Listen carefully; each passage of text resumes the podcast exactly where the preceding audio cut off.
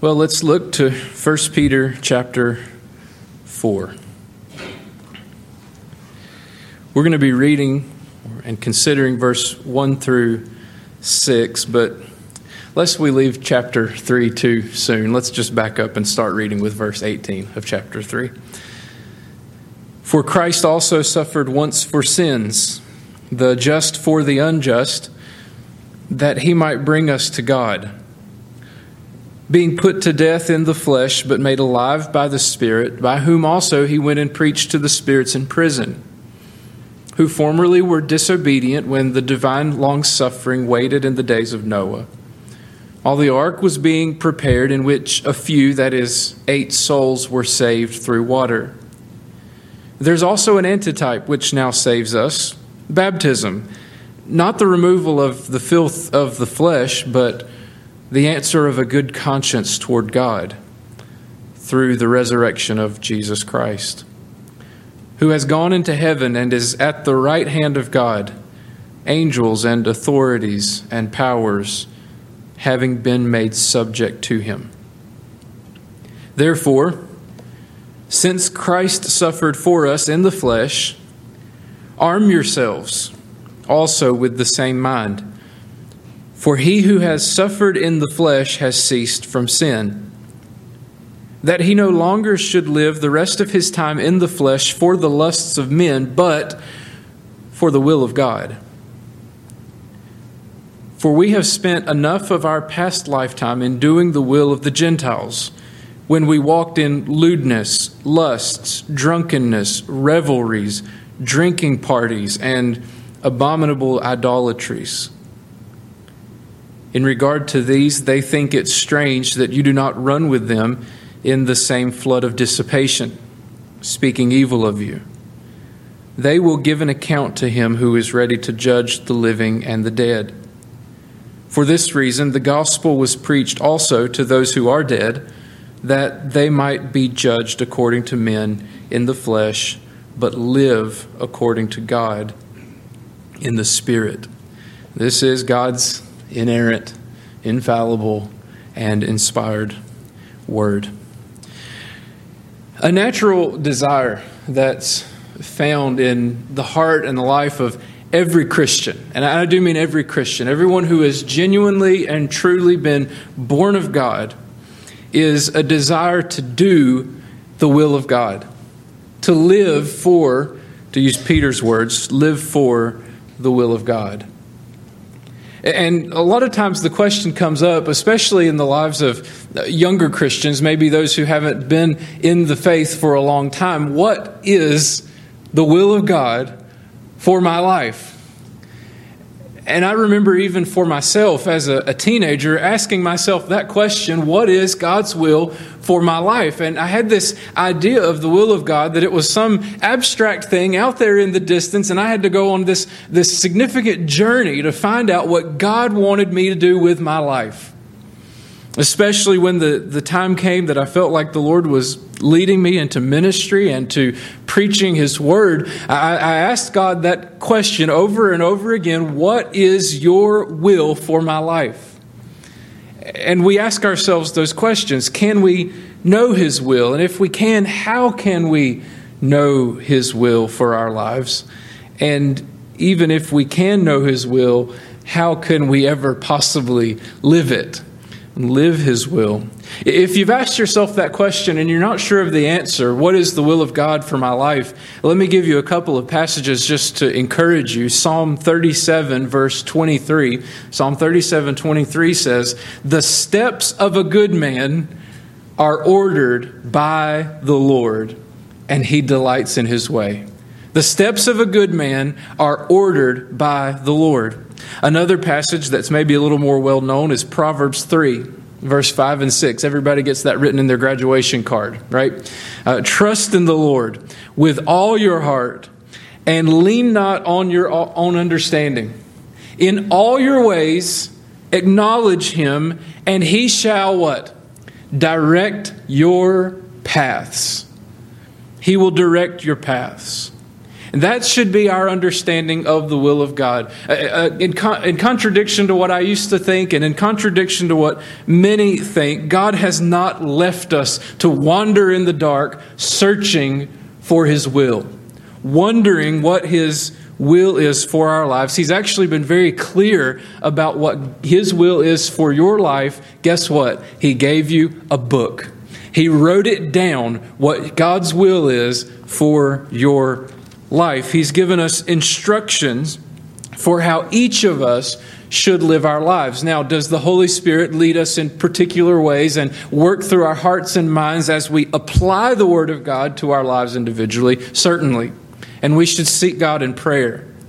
But uh, the primary way that God has communicated His will to us is simply through His Word. So, if we want to live for God's will, if we want to live for the will of God, that doesn't mean that we see this full picture of exactly where we're going and how we're going to get there.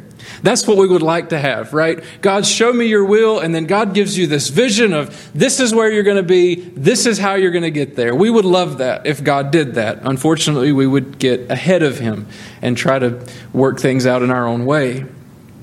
So that's not what God's will is. Living for the will of God is simply walking with the Lord in fellowship and in obedience, day by day, moment by moment, and trusting Him to order your steps and direct your paths as you go. So I'll just go ahead and clue you in. God is not going to give you a grand vision for what He's going to do with your entire life. He's not going to tell you what's going to happen next year or in 10 years or the outcome of your endeavors. But I will tell you this if you want to live for the will of God, simply walk with God. Obey Him and His word, and trust Him that He will set your foot exactly where it needs to land for every step of the way. I think Peter helps us with understanding this in this passage. So uh, let me just give you five principles for living for the will of God. Um, that I, I, think are in this passage, chapter 4, verse 1 through 6. So, if you want to live for the will of God, here are five principles that I believe Peter gives us. Number one, remember that Jesus suffered for you. Remember that Jesus suffered for you. Chapter 4 begins with this word, therefore. And I'll just be honest with you, I hate it when chapters begin with the word, therefore. Whoever had the job of numbering these passages so that we could find them more easily should have known better than to begin any chapter with therefore, because this isn't the beginning of a thought, it's the conclusion of a thought. We have to go back to what we know Peter told us from last week, and that's why we started with verse 18. This is exactly what Jesus has done for us. For Christ, verse 18 says, also suffered once for sins. The just for the unjust, that he might what?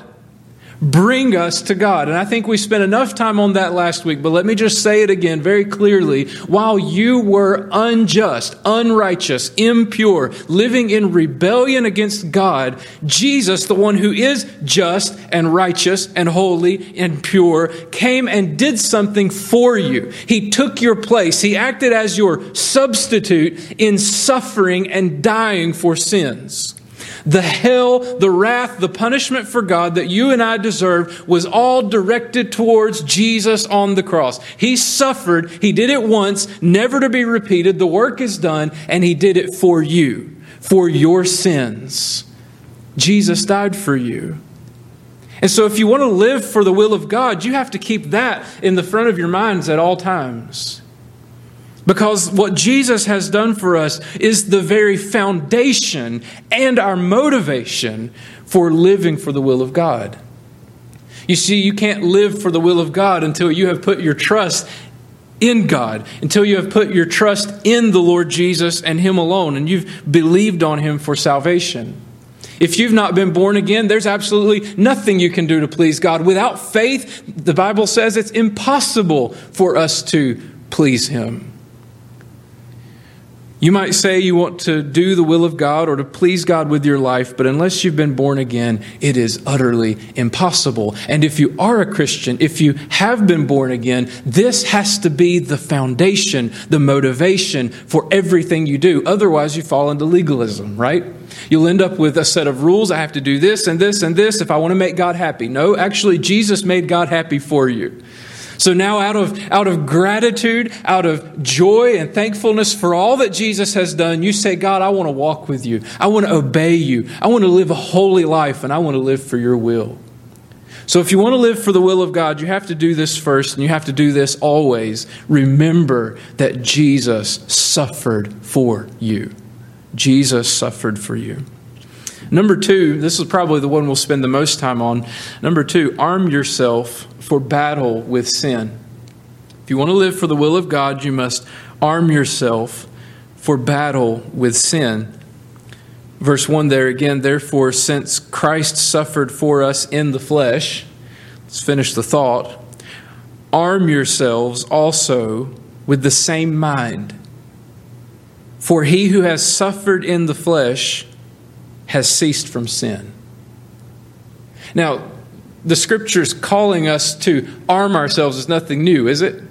There's another passage that gives us those instructions in even more detail. Paul wrote this to the Ephesians in Ephesians chapter 6, verse 10. He said, Finally, my brethren, be strong in the Lord and in the power of his might. Not yours, you don't have any. Be strong in the Lord and in the power of his might. And how do you do that? He says, Put on the whole armor of God, that you may be able to stand against the wiles of the devil. For we do not wrestle against flesh and blood, but against principalities, against powers, against the rulers of the darkness of this age, against spiritual hosts of wickedness in the heavenly places. You see, most Christians, unfortunately, don't uh, retain this mindset that's given to us in Scripture that the Christian life is war. You are engaged in battle every single day that you try to walk with the Lord. Now, you may not feel like that's the way your life's going. Everything's fine. It's easy. No problems, no warfare here. Well, if that's the case, you're probably not doing much to try to live for the will of God. You're probably not doing much in walking with the Lord if you're not engaged in battle. Because as soon as you take up any desire or any effort to please God with your life, as soon as you say, Jesus, I'm trusting you, my faith is in you alone, I'm going to walk with you, you know exactly what's going to happen. Something's going to come against you. The battles we face are not against flesh and blood, as Paul says, but he says these are spiritual battles. And let me just be clear about this. We'll get to it when we get to 1 uh, Peter chapter 5. The devil is real. He is very real. Demons are very real. You face spiritual battles every day you get out of bed and say, I'm going to live for the Lord today. And so we're called to arm ourselves. And I won't go through all of Paul's passage, but let me just summarize. He says, Put on the belt of truth. Put on the breastplate of righteousness. Put on the shoes of the preparation of the gospel of peace. Take up the shield of faith. Put on the helmet of salvation and your one offensive weapon. He says, Take up the sword of the Spirit, which is what? The Word of God. The Word of God. Arm yourself with the Word of God. Now, in Peter's writing, he gives us something specific. He says, Arm yourselves also with the same mind. The same mind. The word mind in Greek is ennoia. It's, it's translated in, in other ways as a way of thinking, an understanding, an attitude, a purpose. The idea is that whoever's intent, whoever's mind he's telling you to take on, he's telling you to have the same intentions as that person. And whose is he talking about? Whose mind? Jesus. Since Christ suffered for us in the flesh, he suffered for sins. Arm yourselves with the same mind, the same purpose, the same intentions. Just as Jesus was intent, had his purpose, was determined to do the will of God in dying for sin, so we must have that same resolve in dying to sin. Now, how do you do that? How could you ever possibly attain the mind of the Lord Jesus Christ? I mean, his ways are higher than our ways, right? His thoughts than our thoughts. How could we ever think like Jesus? Some of the people in the room are too young to remember this, and I sort of caught the end of it, I think. Remember the bracelets? WWJD, right? What would Jesus do? How do you know that? How do you start to think like Jesus would think? And there's only one way that I can possibly fathom that we could do that, and that is to immerse yourself in His Word. To walk with Him in His Word and in prayer. As our minds are informed by the Word of Jesus, we will begin to think like Jesus. And if we're to do that, if we're to arm ourselves with the same mind that Jesus had, we have to immerse ourselves in His Word and in prayer. He makes an interesting statement at the end of the verse. He says, For he who has suffered in the flesh has ceased from sin. Well, that would be nice, wouldn't it? If there was just something that you could suffer and do and just be done with sin. I'm not going to sin anymore. Is that what he means? I don't think so. We need to recognize that we do have freedom from sin. Paul wrote this in Romans 6, Romans chapter 6, verse 5. He said, For if we have been united together in the likeness of his death, that is Jesus, certainly also we shall be in the likeness of his resurrection. Knowing this, that our old man was crucified with him. The old nature, that sinful part of us, was put to death with Jesus when he died on the cross. That we should no longer be slaves of sin. For he who has died has been freed from sin. So there is a sense in which you have ceased from sin. You are freed from sin because if you have believed on the Lord Jesus and you have been baptized in the Holy Spirit as part of God's family, then it is a reality for you that 2,000 years ago, when Jesus died on the cross in the flesh, it was as if your flesh, your sinful nature, was crucified with him. How many dead people do you know who sin? Nobody. And so Paul says, He who has died is freed from sin. So there's a sense in which if you died with Christ, you're free. You're not under the yoke, the bondage, the chains of sin any longer. You're free from sin. You're liberated. It has no hold on you in Christ. But in reality, in practicality, we still live in the flesh, right? We're still struggling day by day, back and forth again, between good and evil, right and wrong, godliness and sin. And so when Peter says here that he who has suffered in the flesh has ceased from sin, he's really just saying, be done with sin. It's like a bad breakup. That relationship is over. In a very practical sense, we have to determine that we are through with sin. Only as we rest in the gospel, only by the power of the Holy Spirit, only as the Word of God is shaping us, but we must determine, we must reckon ourselves dead to sin. That's not who I am anymore. I don't walk that way. I don't live that way. I don't talk that way. I walk with the Lord. Yes, you'll do it imperfectly. Yes, you will still sin, but dependent on the power of the Holy Spirit of God living within you, make up your mind that you and sin are done. That relationship is over. If sin comes around in your life, don't let it be by invitation. If sin comes around in your life, let it be against your own desire. And as soon as you see it coming your way, as soon as you're tempted, as soon as sin steps back in and you realize what you've done, you kick it to the curb all over again. You reckon yourself dead to sin because you are not in sin any longer. You are, if you've been born again, in Jesus, in Jesus Christ. An example that I didn't come up with, I stole it from somebody else. It's like this ring that I've got on my finger here. Any of you married men or women, for that matter, you've got a ring on your finger. And should a married man or a married woman ever find themselves in the situation where they're tempted to live like an unmarried man or an unmarried woman, you're tempted to sin and to violate that covenant, you've got a constant reminder there, don't you? All you got to do in that moment is just take that thumb and you just start turning that ring. You say, you know what? That's not me.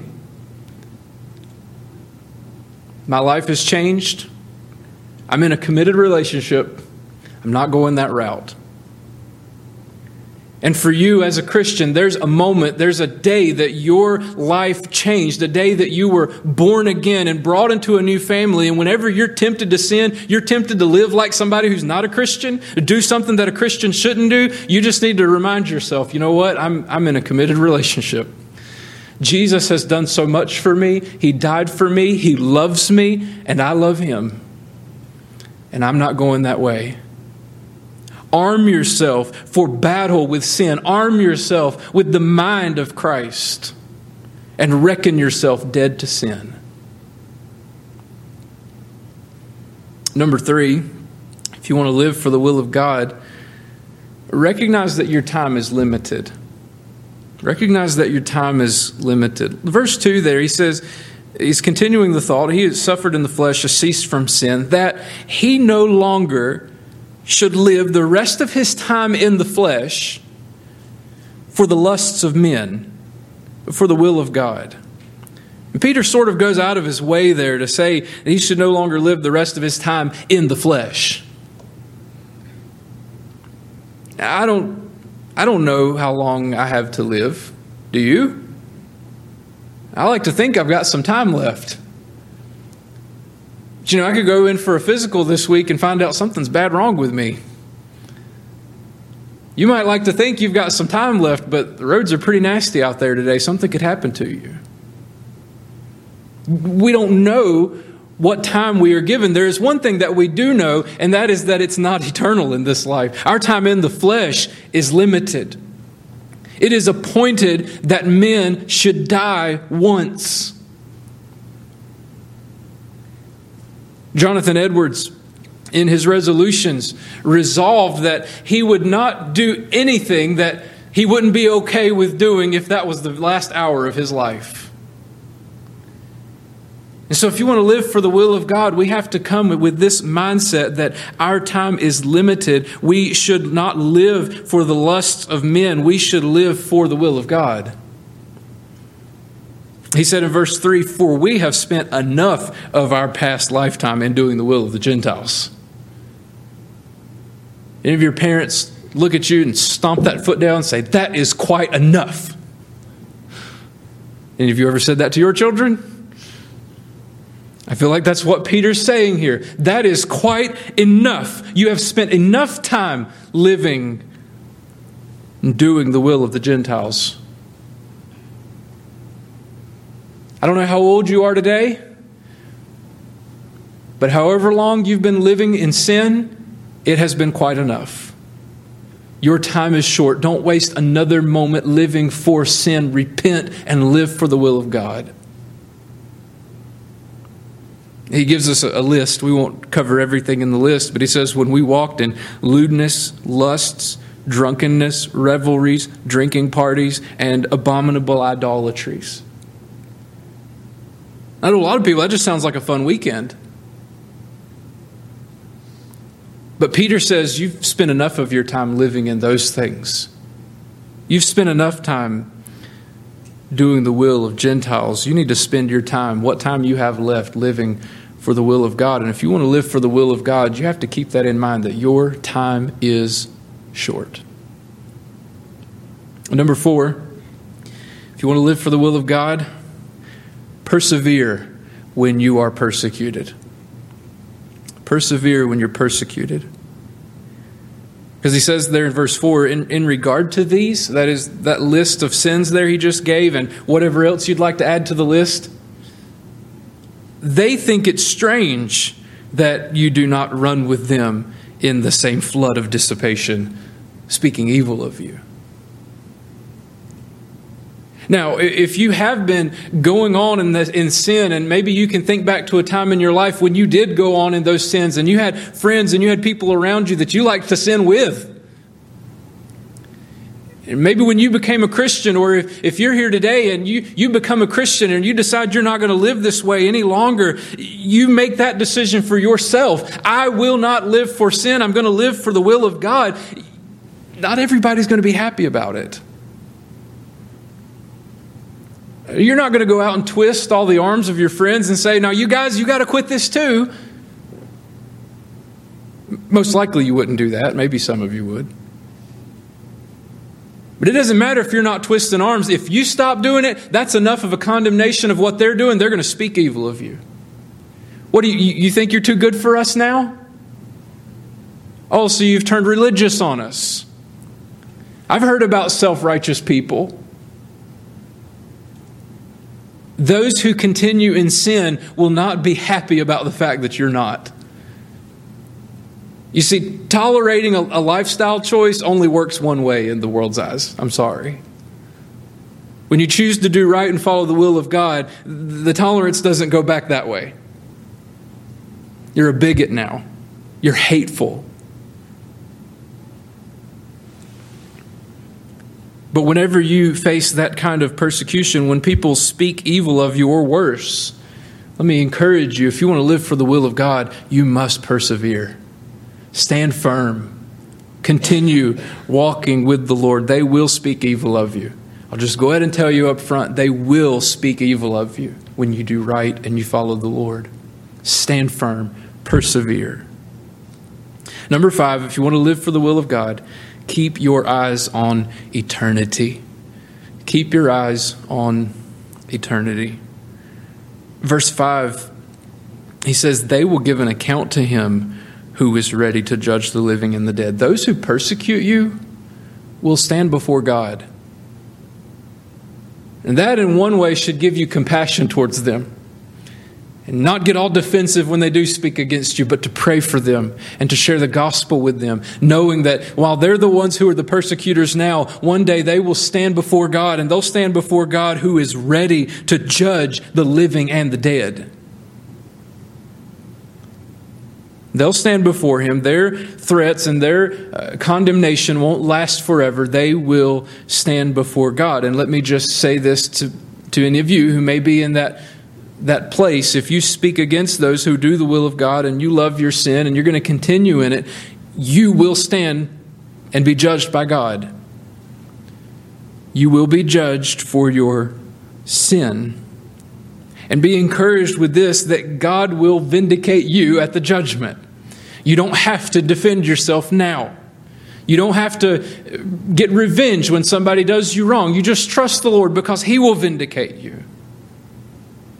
Verse 6, he says, For this reason the gospel was preached also to those who were dead.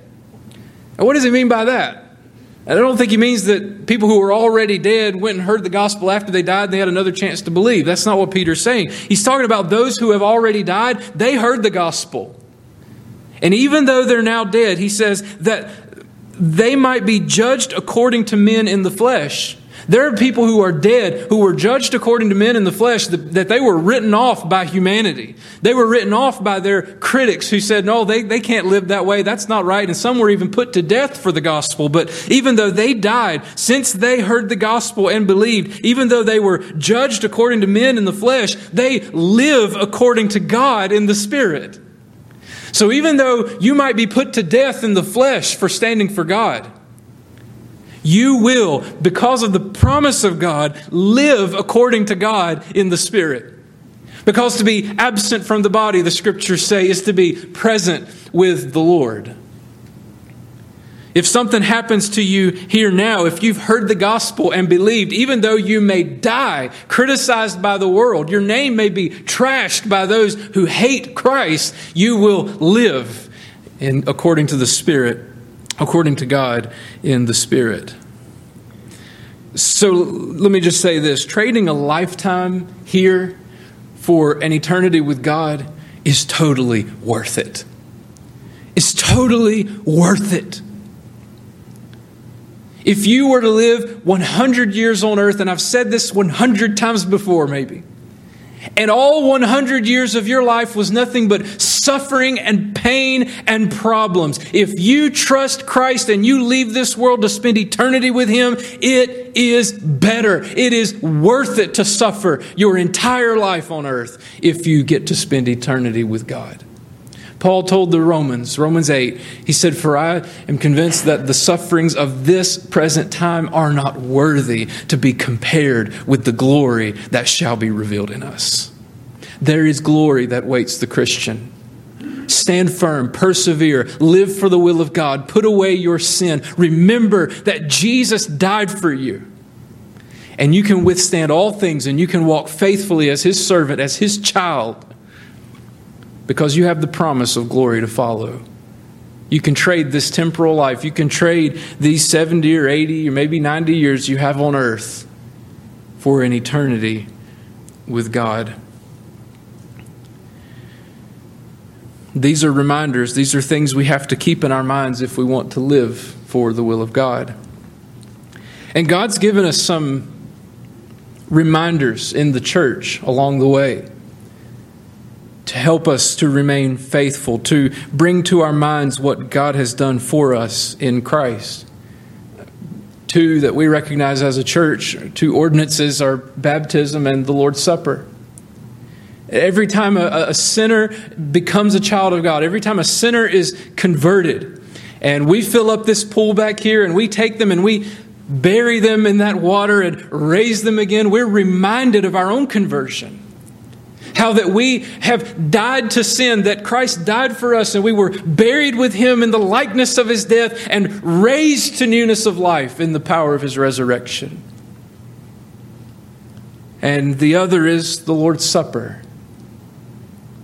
That when we gather and we pass these elements and we eat the bread and drink the cup, we're reminded of the body of Jesus that was crushed for us and the blood that was shed in our behalf. And these things aren't just rituals, they're not just signs that we do in the church just out of tradition. These are to serve as reminders to us of what Christ has done for us and what awaits us when the end comes. And so, before we take of the Lord's Supper this morning, I ask you to examine yourself. Consider your own life is there sin of which you need to repent? Is there something you need to confess, maybe not only to God, but to someone else in the room? Is there a sin you've committed against a fellow brother or sister in Christ? Friend, if there's sin in your life, do not take of this supper until you have repented. Paul wrote to the Corinthians in 1 Corinthians 11, he said, For I received from the Lord that which I also delivered to you. That the Lord Jesus, on the same night in which he was betrayed, took bread. And when he had given thanks, he broke it and said, Take, eat. This is my body, which is broken for you. Do this in remembrance of me. And in the same manner, he also took the cup after supper, saying, This cup is the new covenant in my blood. This do as often as you drink it in remembrance of me. For as often as you eat this bread and drink this cup, you proclaim the Lord's death till he comes. Therefore, whoever eats this bread or drinks this cup of the Lord in an unworthy manner, eats and drinks judgment to himself, not discerning the Lord's body. For this reason, many are weak and sick among you, and many sleep. But we are ju- when we are judged, we are chastened by the Lord, that we may not be condemned with the world. So let's have a moment of prayer. And as I pray, the deacons will come and get ready to distribute the elements. But as we pray, Ask God to search your heart, to reveal to you any unconfessed sin, And before you take this supper, confess it, repent, and make your heart right with the Lord. And if you won't, please let this cup and this bread pass by you. Do not take it. Let's pray. Father, we thank you for your word. Thank you that you have made your will known to us, how we should conduct ourselves and how we should walk in a manner that's pleasing to you. God, I pray for each person in this room right now that you would reveal to us the sin in our own lives. That you would discipline us, chasten us, Lord, drive us back to you. Lord, for the one who's not even a Christian yet, Lord, I pray that you would make them anxious for their soul. that the thought of their sin and the judgment to come would torment them. And that they would run to you for peace. They would run to you for mercy and safety. And I pray for the Christians here, Lord. Those of us who know that we have been born again. Lord, show us where we really stand with you in our walk.